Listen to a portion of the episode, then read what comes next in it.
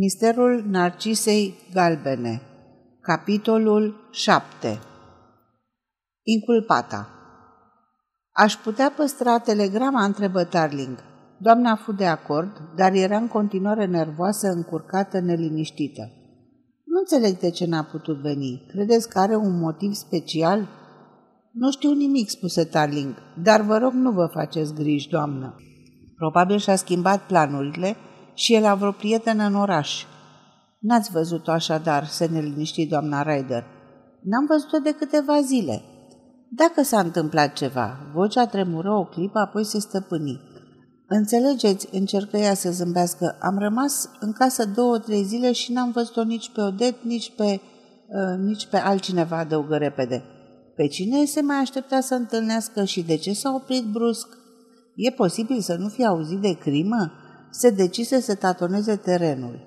Fica dumneavoastră a rămas probabil în oraș din cauza morții domnului Lain, zise el urmărindu-i reacția. Ea tresări puternic și păli. Moartea domnului Lain? E mort? Tânărul acela? A fost asasinat în Hyde Park ieri dimineață, o anunță Tarling. Clătinindu-se, doamna Ryder făcu câțiva pași în spate și se lăsă într-un fotoliu. Asasinat! Asasinat, murmură ea, Dumnezeule, numai asta nu, numai asta nu. Obrazul ei era cenușiu, tremura din tot trupul. Această femeie nobilă, atât de senină câteva minute mai devreme. Își îngropă fața în palme și începu să plângă încetișor. Darling așteptă. Îl cunoașteți pe Lain?" întrebă el după câteva momente. Ea clătină din cap. Ați auzit vorbindu-se despre el?" Ea ridică ochii. Nimic, zise ea indiferentă, decât că era un om nu prea simpatic. Scuzați-mă că vă întreb, însă vă atinge în vreun fel această întâmplare? Nu știa cum să întrebe. Îl mira că fica acestei femei, evident bogate, fusese casiera lui Lain. Ar fi vrut să știe dacă doamna știa că fica îi fusese concediată și din cauza asta era îngrijorată. Conversația pe care o avusese cu Odet nu-i lăsase impresia că fata putea renunța la slujbă.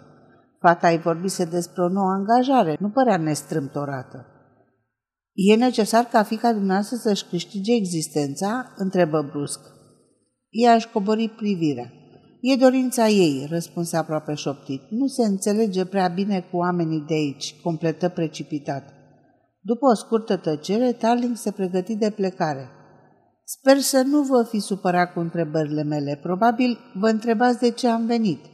Vă voi mărturisi deschis că anchetez asasinarea lui Line și speram ca fica dumneavoastră și cei care l-au cunoscut să-mi poată furniza date interesante.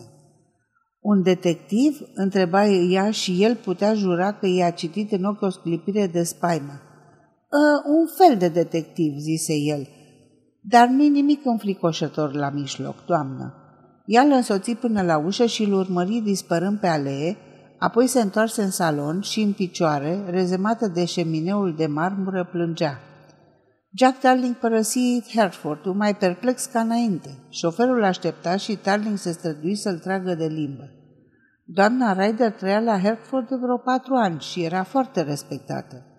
Șoferul o cunoștea pe domnișoara? O, da, o văzut odată sau de două ori, dar ea nu vine prea des pe aici, explică șoferul. Lumea vorbește că nu se prea înțelege cu tatăl ei. Tatăl ei? N-am știut că are și un tată. Ba da, are. Nu vine prea des și de obicei sosește cu ultimul tren din Londra. Până acasă mergea cu mașina lui. Personal nu-l cunoștea, dar auzise că e un om agreabil cu multe relații în oraș. Tarling telefona asistentului și Whiteside îl așteptă la gară. Ceva noutăți?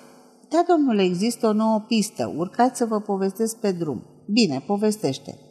Am obținut niște amănunte de la servitorul lui Line. Se pare că valetul a cercetat lucrurile stăpânului la cererea poliției și a descoperit o telegramă. O să vă arăt cum ajungem la Scotland Yard. Cred că ne va pune pe urmele criminalului. La pomenirea telegramei, Tarling scoase mașinal din buzunar telegrama pe care o dăduse doamna Ryder – o citi încă o dată. Curios, domnule, inspectorul Whiteside se uitase cu coada ochiului. Ce-i curios? Am observat semnătura, Odet, nu-i așa? Da, de ce? ce e așa de extraordinar? Ei bine, domnule, printr-o coincidență curioasă, telegrama găsită în biroul lui Line și care îi dădea întâlnire într-un apartament din Edgar Road, este semnată tot de Odet și adăugă stupefiat cu un aer de triumf în același timp. A fost expediată exact la aceeași oră. Examinarea telegramei la Scotland Yard nu mai lăsa nicio îndoială. Un mesaj urgent fu trimis la posta centrală și după două ore telegramele originale se aflau la dispoziția detectivului. Erau scrise de aceeași mână. Prima o anunța pe mama sa că nu poate veni. Cealaltă, către Line, suna așa. Puteți să veniți să mă vedeți la mine acasă astă seară la ora 11? Odette Ryder. Noutățile îi strânseseră inima. Era imposibil, cu totul imposibil, își repeta el, ca această fată să-l fi ucis pe Line. Dar dacă a făcut-o totuși, unde s-au întâlnit? S-au plimbat cu mașina și el a ucis când au ajuns în parc? Dar de ce era el în papuși de pâslă? De ce era fără veston și înfășurat cu cămașa de noapte? Cu cât se gândea mai mult, cu atât era mai deconcertat. Era de-a dreptul de primat când ceru mandatul de percheziție. Însoțit de Whiteside, se îndreptară spre Edgar, Edgar War Road, se legitimă și ceru proprietarului un șperaclu. Îi veni în minte ultima dată când fusese în acest apartament și simți o milă adâncă pentru fată. Deschise ușa, pătrunseră în hol, întinse o mână și aprinse lumina. Holul era ca de obicei, nimic neobișnuit, numai mirosul de stătuci și de mucegai al caselor închise mai multe zile. Dar mai era ceva, Darling adulmecă și Whiteside îl limită. Se simțea un miros ușor de ars, asemănător celui lăsat de pulbere. Intră în mica sufragerie. Totul era în ordine. Iată ceva ciudat, făcu Whiteside arătându-i pe bufet un vas plin pe jumătate cu flori de gintila. Două sau trei zăceau vește de lângă vas. Hm, făcu Darling, nu-mi place deloc treaba asta. Se întoarse în hol și împinse o, o ușă întredeschisă. Aprinse lumina și descoperi că se află în camera fetei. Se opri și își plimbă privirea de jur împrejur. În afara unei comode în dezordine, totul părea să fie la locul lui. În fața dulapului se afla o grămăjoară de haine aruncate unele peste altele. Cineva se grăbise. De altfel, pe pat era o valijoară pe jumătate umplută, abandonată, semn că greaba fusese într-adevăr mare – Darling făcu câțiva pași în încăpere. Nici orb să fi fost nu putea să-i scape cea mai convingătoare dintre probe. Covorul de culoarea biscuitului acoperea podeaua până la perete. În fața șemineului se lățea o pată mare, întunecată, neregulată. Fața lui Darling se lungi. Aici a fost ucis Line. Priviți aici!" strigă Whiteside foarte excitat, arătând comoda. Tarling trase dintr-un sertar o îmbrăgăminte care se dovedi o cămașă de noapte cu două ciruri de miozotis pe mânecă, identică, într totul cu cele descoperite pe pieptul lui Light. Și încă ceva.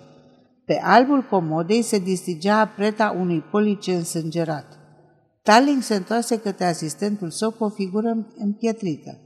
Whiteside, spuse calm, procură un mandat de arestare contra Odetei Ryder pentru crimă premeditată telegrafiază la toate gările semnalmentele fetei și organizează arestarea ei.